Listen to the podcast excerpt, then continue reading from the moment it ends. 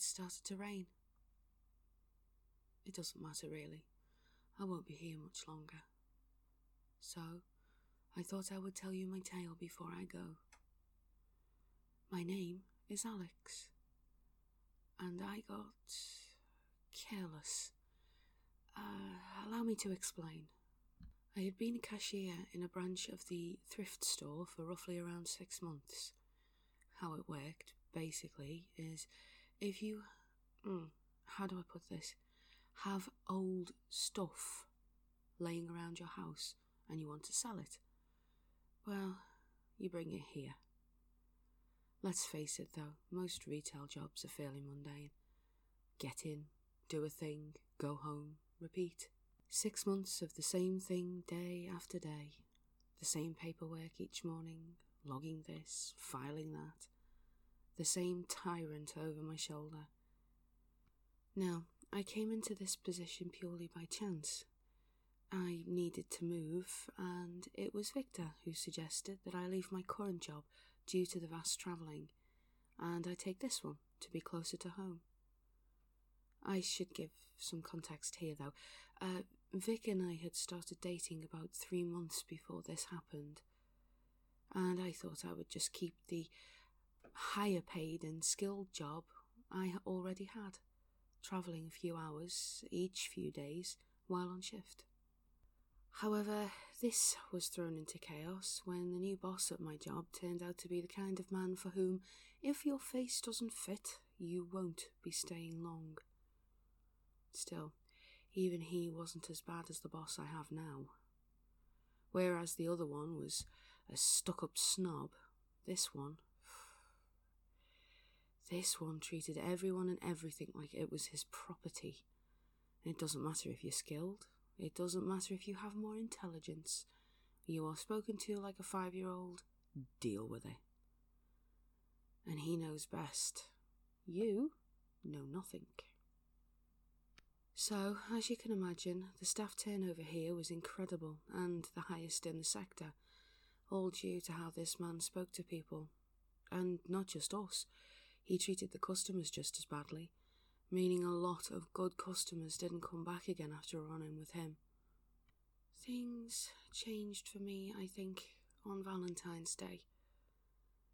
Vic and I had planned to sit in that night after I got back, watch a film, cuddle on the sofa, after the film, have a meal, and then, uh, well, that's that's a whole other story. And they both happened on that day. The boss made a visit to our store, and in his usual form, berated us for doing precisely what he had asked us to do that morning. He didn't even care that there were customers in the shop. He went off on a rant in a tone that suggested we neither had the capacity to eat or dress ourselves without his teachings. Big headed bellend was going to sink these stores eventually. Well, at least that was the general hope between us all. So, our days, after he sodded off, was ranting about everything wrong with his systems.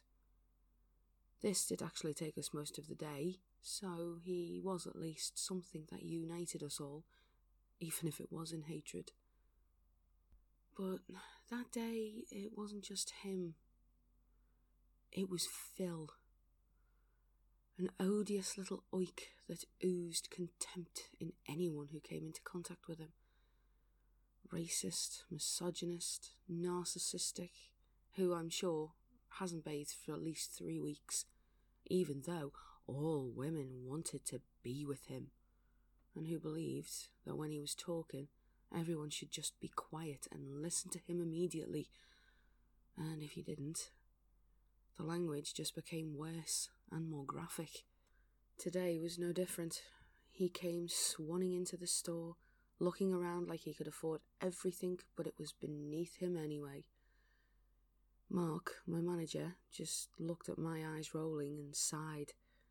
He knew I wasn't dealing with him. I never did. I was never sure just how calm I could stay if I did have to deal with him one day and just how quickly I would call him on his BS. I'm sure I'm going on now, but I just want to get across how nasty this tiny little man actually is. Uh, well, was. After roaming around, nose in the air, he came up to Mark's counter, throwing a glance at me, before talking about how he'd just been to the gym, picking up a set of dumbbells, saying the guys in the gym are all envious of him. I don't know if he did this to just try and impress me or if he was just trying to flex, making Mark feel like he was better than him. To be honest, I just don't care. His voice went right through me. Oh, he just disgusted me completely. I was serving a lady who came in shortly before him. She had a child with her, a sweet little boy who told me all about his horsey toy and the noises it made when they played. Little ones like this always made me smile. It's one of the few things here that actually did. We had managed to ignore most of Phil's going on to Mark until he said something that made the lady recoil and look at him in shock. I wasn't paying attention until I saw her face and realised that once he had finished flexing to Mark, he had started on this rant about his ex, who he was meant to have a child with. Though personally, I would have been amazed if he'd ever got it up. But that's neither here nor there. He was droning on when he started on what ways she should die, and if he had his way, just what he would do to her after teaching her who was boss sexually. Nasty little bastard even lifted my head at this, as it was a sexual comment that had shocked the lady, who obviously didn't want his son anywhere near this man. She hushed him out as quickly as she could, and the sad part is, she forgot the toy that she bought for the boy. And I tried to follow her, but I couldn't find her in the crowds outside and all I could muster was anger at this moron. How dare he do that in front of such a small child, and all because he wanted to feel big? Pfft. He was five foot four. I'd honestly had enough of his BS. I walked in ready to tell him, only to find Mark limply saying he can't do that in the store and telling him to leave. This always ticked me off because he never got barred, never any real action. Just, well, he makes us money. And? So, I have to stand there and listen to that crap, or the customers have to hear his BS and worse. A small child has to be subjected to him stating how he wanted his ex raped and murdered? Oh no, this had gone too far. Then, as he was leaving, he didn't even look ashamed or embarrassed at what he'd done. Oh no, the look he gave me was what I can only describe as triumph. I heard his rant, so I was impressed, and he was the big man. I was meant to bow down in reverence, and something in me at that moment broke. It wasn't enough I had to put up with a boss who spoke to me like I'm a moron. Drunks at 10am slurring and swearing. Addicts starting fights right outside the door. Stealing, giving me grief when they were told, Nope, I am not taking any more microwaves today from the local Walmart. Calling me every name under the sun when I can only give them five pounds for a phone so old it was around when Moses was a boy. Five pounds isn't enough for their next fix now, is it? No way was it worth putting my life at risk every single day for this. I had to leave. I had to get out of here. So a new job hunt began. I couldn't take any more. When I got home that night, Vic, oh, bless him, he tried, but my heart just wasn't in the day anymore. I explained what had happened, and he understood right away.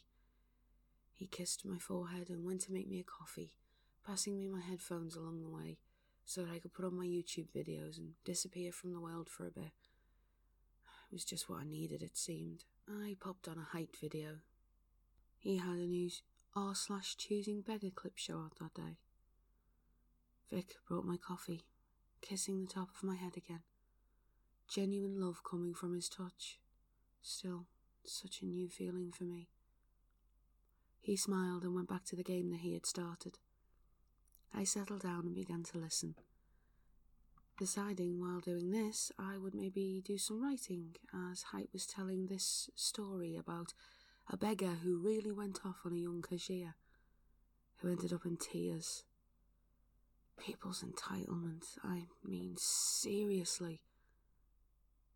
Though, things were about to change for the better.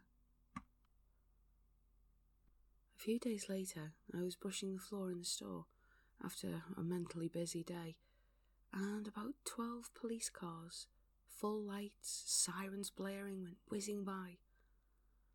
Mark and I watched, stunned at the sheer amount, thinking maybe that it was something really serious, like a terror threat, maybe, or something like that. That level of police just wasn't something you see here every day.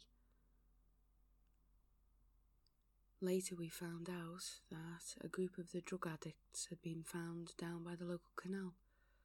A wooded area had covered them, so they hadn't been found for a few days, until a dog walker came across them, the dog being drawn to the smell of the corpses.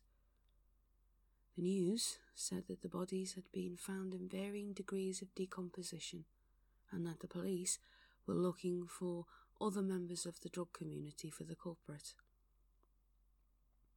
Mark began following the news about what was now being clearly called a series of murders. I would listen, but honestly, I was just glad I wasn't having to deal with them in the store anymore. No more being called a stupid bitch, no more having to look over my shoulder in case they brought weapons in again. There was at least that relief. Phil, though, was among the bodies found. His head had been removed and impaled, his body laying flat out on the ground leading up to the pole, and alongside them he was just assumed another worthless druggie and forgotten about very quickly. Over the next few months, it kept going.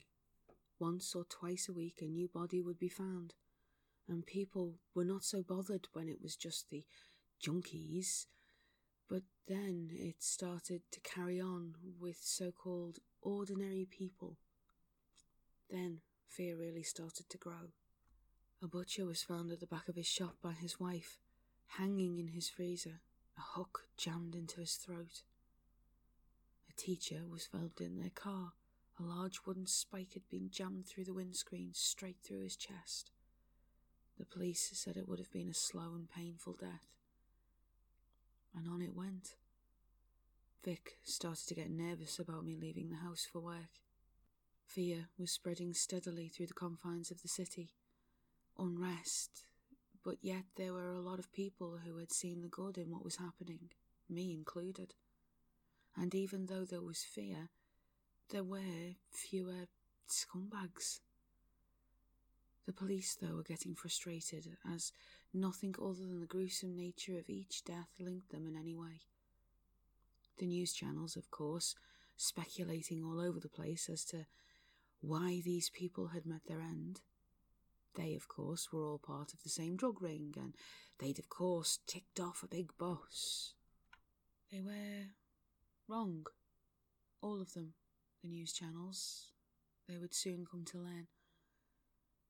The police had started receiving files containing information on each victim, and it would soon come to light that by each victim, it meant the victims of the people who had actually been killed. You see, each person who had died, it seemed, had done so due to them also being, well, scumbags, but just in a different way to the obvious junkies and slowly the police, it seemed, started to get all the evidence to prove this. It seems their killer wasn't just killing because they could, they were, in fact, taking out the trash. The general public, of course, was split at learning this. some said it's about time someone did something about all the scum of this world. And if the authorities can't do it, well, at least this guy is. Others were stating, well, how is this person any different? After all, murder is a serious crime. And on and on it went. Mark was always chiming in with an opinion. He was all for it. It's about time these streets were cleaned up, etc. Me receiving a look of anguish when I commented, Hmm, isn't that what street cleaners are for? Obviously grinning, I was asked to brush up. The 1st of May saw the most gruesome of the murders to date. Fear was still growing, and with this one, it only got worse. Kevin Forrester, a bus driver, was found hanging in between two trees by his arms, on full display. Face bloody clothes torn in several places, wounds obvious through the cloth. But the most horrific part to everyone was the fact that his genitals had been forced down his throat. A part was still visible from his open mouth. The police could not hold back any more. An urgent appeal was made. A haggard looking detective on camera was urging anyone who knew anything about these killings to please come forward, no matter how small they think their information is. Well, we all know what happened next. Chaos ensued, as asking the general public for help means that they will rush the place because they know the killer.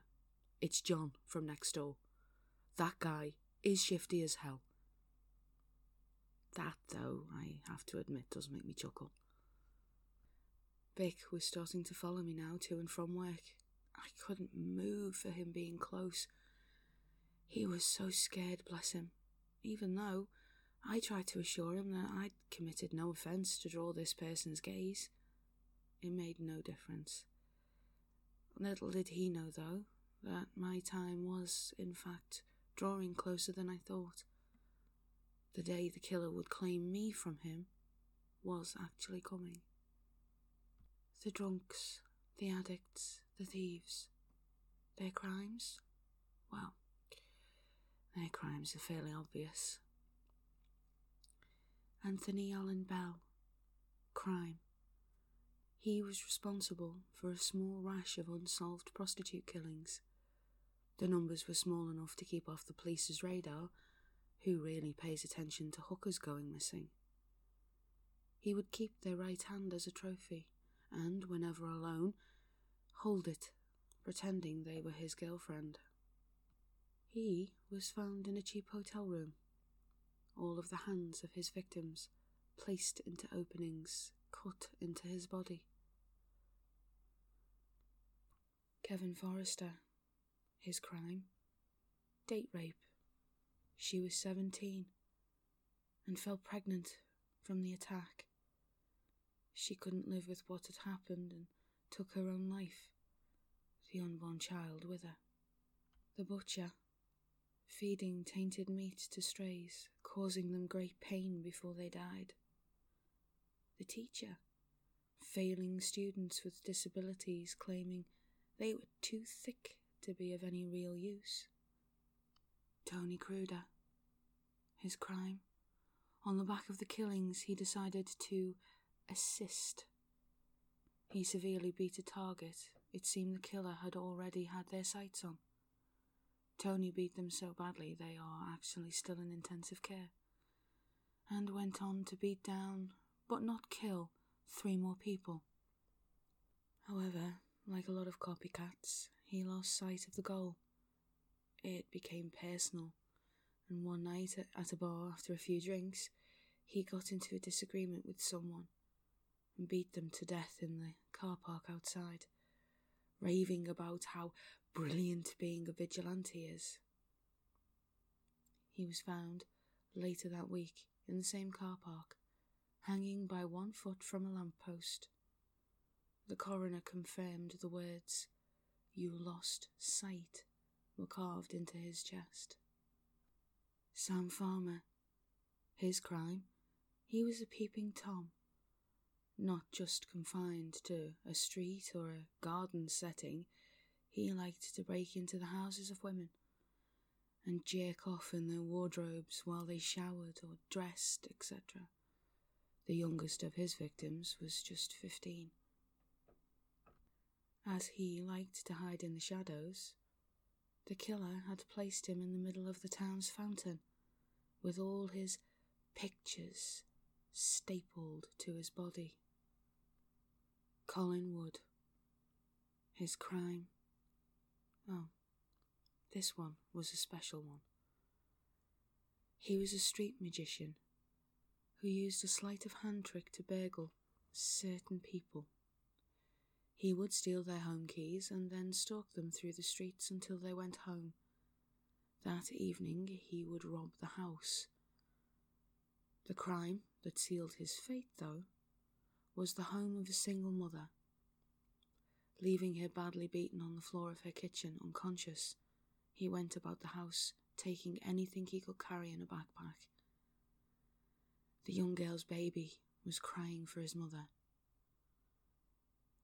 Colin, in a panic and a rush, decided that he had had enough of this infant. If it carried on, someone would come to see why it wasn't shutting up. He threw the child downstairs, shouting, Shut this up, to the unconscious mother.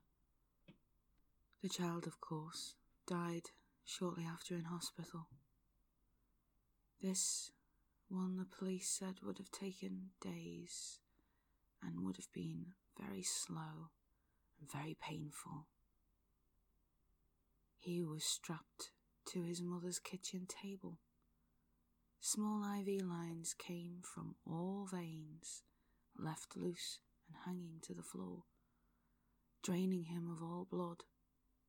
His mother had been away for a week to visit a friend in Australia. She came back to find a note just inside the door, reading, I hope you're proud of your child killer. And then there's me. I have been missing now for three days. Rick, bless him, has been frantic, blames himself for falling asleep. It's not, of course, his fault. So, what was my mistake?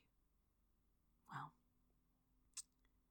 quite simply, I didn't disappear sooner.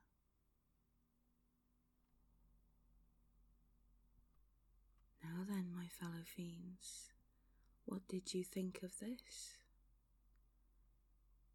What did you think of taking a small wonder of your own into my mind?